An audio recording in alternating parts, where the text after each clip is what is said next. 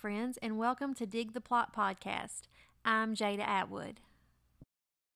I'd like to welcome everyone to today's podcast, and also I would like to thank everyone that is still listening. I've been doing this since the very first Monday of January, and I've gained several followers and several people listen to my podcast. It just grows and grows. It's funny to watch how some get so many more listens than the others. I have no idea why that happens. Uh, my husband seems to think that maybe the software that I use doesn't keep up with it the same each time because some are like way up there in listens, and then the, my favorites aren't quite, it's not quite as listened to. So I have no idea what determines that.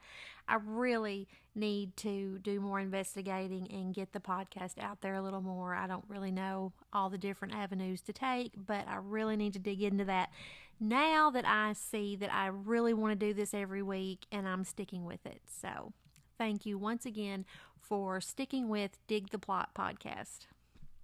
So, April. There's only one word to describe April, and that is overwhelmed completely overwhelmed. I have so many books to read and I continue to request books on NetGalley. It's like I have to have them all, knowing that I'm already feeling anxious about reading all these books. And then I'll go through a dry period where it's like I'm just scrounging around trying to find books. So I don't know why I do this to myself, but this is where I'm at. I have so many on NetGalley that need to be read. I have started several and set them aside. I hate doing that. I don't know why I do it. Anyway, that's where I'm at. I also, oh, and I also use the Libby app, which I absolutely love, but it never fails. It seems I will get several books that will hit all at once. Like I've got a couple that's getting ready to come in. And of course, you what do you have 14, 15 days to read it, and then it just becomes pressure. So, I've got to find a way to fix all that. I'm really excited about today's book. Really excited about it. I read it on NetGalley, and it is The Stranger Upstairs by Lisa A. Matlin. It was an easy five star book. The publication date is September 26th. I hate that it's going to take so long now that I've read it for it to actually be published because this book is so good. And this is actually her debut novel. I can't tell you how many books that I've read that was a debut novel that I absolutely loved and couldn't believe that it was. I have a lot of good luck with that. The only one I can think of right off that was a miss for me was the writing retreat. It was not for me at all. And actually, I was part of a book club and I don't think there was but a, maybe one or two people in it that actually enjoyed it. But again, you know, different books for different people for as many people that don't like it, there's that many more that love it. So, but this, let's go back to this The Stranger Upstairs, a great book, a very quick read. I read it very quickly because I couldn't stop. Um, I wanted to just talk about Lisa Matlin just a little bit. This is her debut novel. She was a guitarist in a rock band, which I think is really cool, before switching from songwriting to story writing. And she lives in Melbourne, Australia. So I've already put my review on course, NetGalley, Goodreads, Storygraph, and I've already posted it on my Instagram, which is digtheplot underscore. Please go give me a follow. I usually review, for some reason, I always seem to review books on here before I post them, but I didn't with this one. I couldn't wait to get it out there that I absolutely loved it. She actually responded to me and we conversed a little bit on Instagram. She's great. She has a great sense of humor. I just, I really enjoyed talking to her. If I my husband keeps fussing at me about this, but I really need to figure out and get down how to interview people on here because I would love to interview her first. It would just be really great. So let's dig into the plot. I need to say that more because that's what we're here for. But this book is about Sarah Slade is a therapist and a self-help writer. Her husband, Joe Cosgrove, um, is a bartender. They've been married for just three years. And they have purchased Blackwood House. Now, Blackwood House is a gorgeous Victorian house in a neighborhood that Sarah has always dreamed about living in.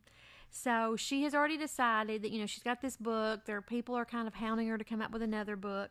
So she's going to start blogging about the renovations and trying to stay relevant as an influencer. Like she wants to tag companies if she uses their wallpaper or their floor, flooring. And if you're familiar with influencers, you get, you know, codes so you can get so much off. Well, that also if they use your code, you make money off that. So that's basically what she's trying to do. Plus, she's trying to stay relevant as an author and she wants to make a profit and she wants to make a profit off Blackwood's house and that's really what it's all about.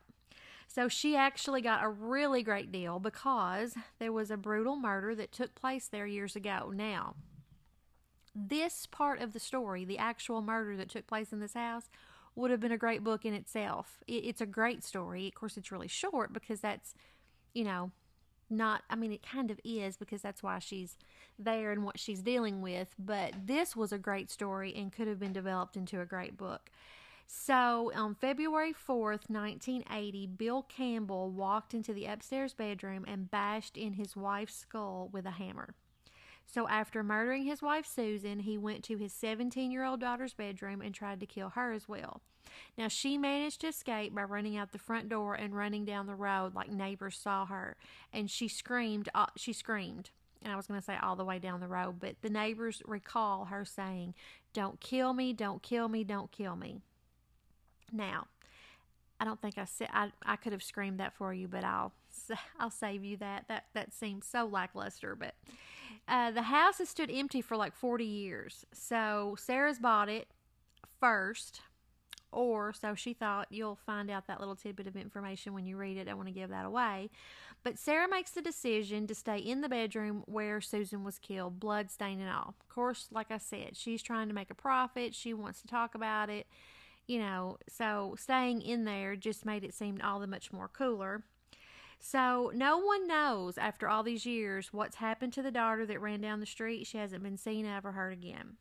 So Sarah soon sees the renovations are quickly becoming a nightmare. Something is very wrong with the house. Very wrong with the house. This book absolutely grabs your attention and doesn't let go. This is why it's a quick read because you're going to have to finish it once you start it. So, I have to say, Sarah's not an honest person. You're going to see her husband's awful. They have a horrible marriage. And all that's going to come to light when you read it. But absolutely, I rooted for her despite all of her lies. I, you know, I really did like her. I and like I said, I rooted for her. She was addicted to social media. and I am not. That's not why I rooted for her. She was addicted to social media. She was addicted to the attention that she got from it. At one point, she says, and I thought, this, eh, we all know this person the more likes I get, the less I bleed. So when she was having an anxiety attack or something wasn't going right or she wasn't getting her way or she was fighting with her husband, she would post some fake post on Instagram or it said social media, but mainly Instagram. And immediately when the likes started coming in, she would calm down and everything would be okay. Totally know people like that. And it's annoying. The plot was very believable despite the flaws of all the characters, everything about this could happen today, or I feel like it could.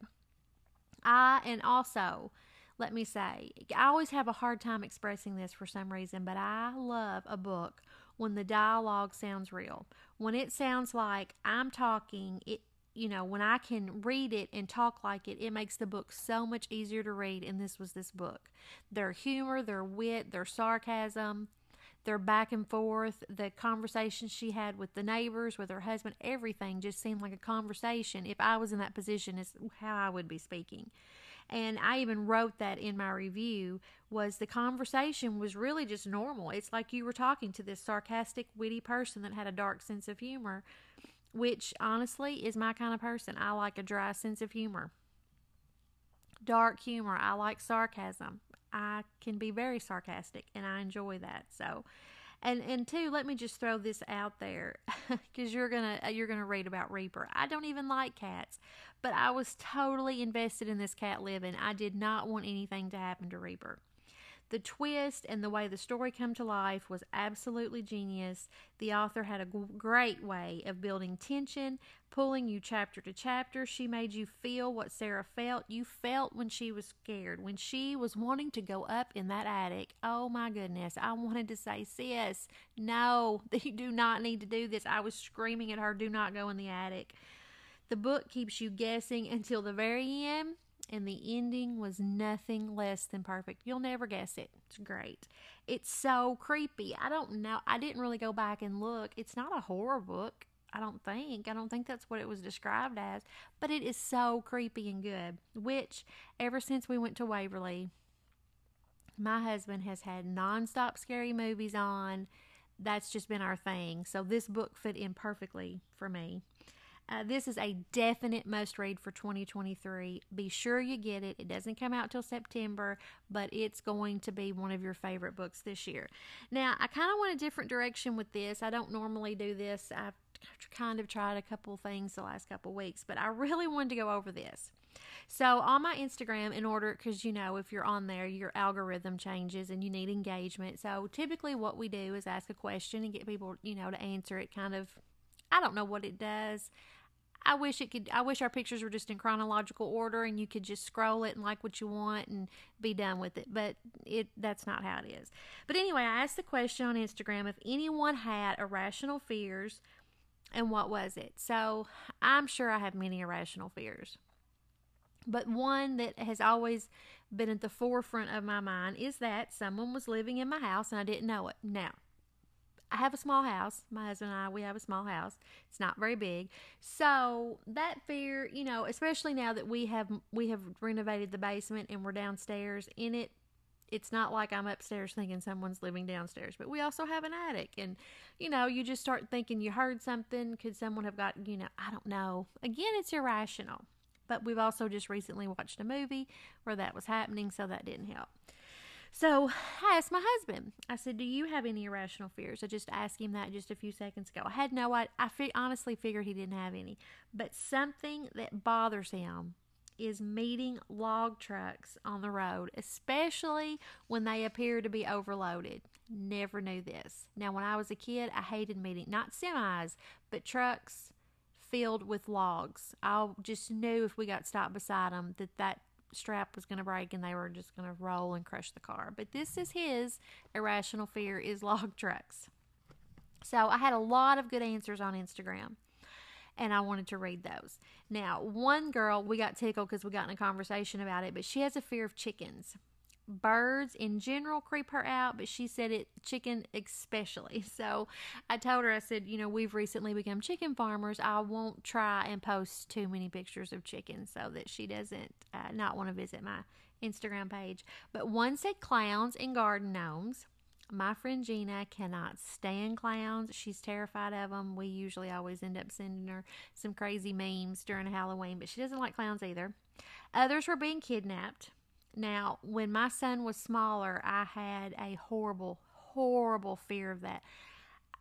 Oh my gosh, I would have a morning, even when we left for work, and I went and strapped him in the car and say that maybe in that moment I forgot something back in the house, I would take the carrier and him and everything and go back in the house to get the one item I forgot and then go back out. I was constantly terrified of kidnapping. Of course, he's I mean, it can still happen, but I, I don't have that fear as much as I used to. But honestly, when he was little, it would suffocate me thinking about losing him. Another one was someone breaking in their house while they were asleep. Huh, that's a fear also because everyone in this house likes to sleep with fans, so there's a constant noise. I'm like, how would you know if someone was sneaking up on you? Another one, I this one is crazy, was a fear of balloons and the sound of them popping. Now, I didn't know anyone would have a fear of that, so that was funny. And lastly, one Instagram friend said that when she watches a scary movie, movie the that she's scared the villain is going to come is going to know and come after her next. Now that really is a crazy fear. So I thought that was fun, and it was fun to ask those questions on Instagram, and I got, got a lot of good responses. So let's circle back back to being overwhelmed. So I had stated earlier that I have started several books and then laid them aside because another book come along that I wanted to read, but one that I'm struggling with and I do not want to DNF it. I hate doing that, but I'm so scared that this is what's going to happen with this. But I got it at the library and I was really excited about it and I've talked about it on this podcast, but it's I have some questions for you by Rebecca Makkai. It's a huge book. And I'll get into page numbers a little bit later. I've talked about this also on Instagram, but it's huge and it's taking off really slow. And I'm trying to push through, but I've already laid it down. And actually, I laid it down because I got a book through Libby and I wanted to finish it before I had to return it on there. But I have jumped on the Finlay Donovan train. Now, I'm going to say it's cute. I'm not going to go much further than that because we're going to review that next week. So I don't want to say too much about it, but anyway, like I said, I'm just really struggling with I have some questions for you and I've actually read several reviews and people say the same thing. It's a very long book. And is it worth really going through it? I don't know. I don't I just don't know. So we'll see. I just really hate DNFing books and I get really disappointed in myself when I do that. So I don't know. I guess we will just see what I do with that. I will definitely make a decision though during the month of April. I won't let it carry out too far. I thought I might could actually just read other books and then just pick that one up along the way and hopefully maybe get it done. But I don't really do well with reading two books at once. So, and also I'm looking at another crime story, probably for next month. Right now, I'm just going to do one a month. But this one isn't really a book, it's just one that we've come across that is so interesting. There's a podcast about it, and it's actually in the news now. So I'm not sure how I'm going to handle that. And I really wanted to stay in the state of Kentucky, and this one is not. But gosh, it's really interesting. So we shall see what I do with that. But that won't be until May. So lots of time to decide what I'm going to do with that. That's it for this week's episode of Dig the Plot. Be sure and follow me on Instagram at digtheplot underscore.